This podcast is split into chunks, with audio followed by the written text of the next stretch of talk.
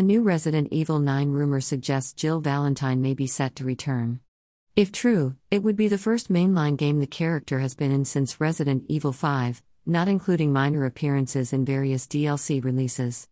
In other words, it would be a big deal, if true. And for now, we really have to emphasize it for a variety of reasons. According to prominent Resident Evil leaker Dusk Golem, Jill Valentine may have a prominent role in Resident Evil 9. Why do we say possibly? Well, because the leaker notes they aren't 100% sure of this information, noting the role may be for Resident Evil Outrage.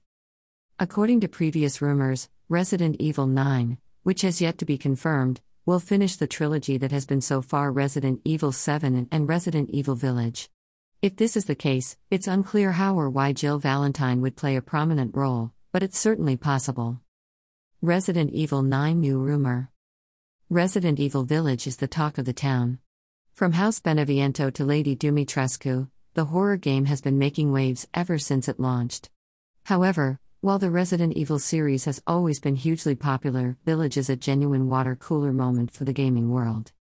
Whenever a game is this buzzworthy, one word immediately comes to mind the sequel. Resident Evil 9 was always going to happen, but it's especially inevitable now. The Village includes a fair amount of setup for whatever will happen next in the continuity. Capcom has yet to officially say whether or not Resident Evil 9 is in development, but there are many context clues here. We'll go into this more depth later, but Resident Evil Village ends with a direct teaser that blatantly sets up a direct sequel. Factor in the game's success, and a follow up is most assuredly in the cards.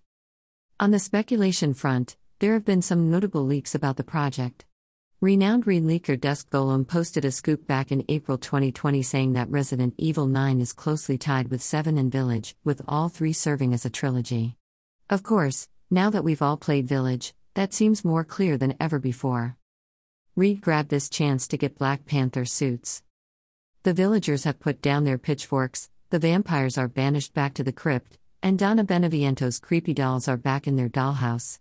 Finally, the credits have rolled on Resident Evil Village and are easily one of the craziest things to come out of the Capcom kitchen.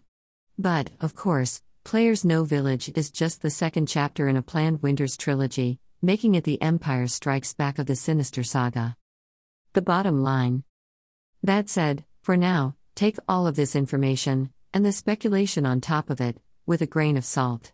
The source in question has proven unreliable in the past, except when it comes to Resident Evil. But, on the other hand, they have proven quite reliable when it comes to the Capcom survival horror series. However, all of this is still unofficial information, and the source in question isn't even entirely sure about the intel themselves.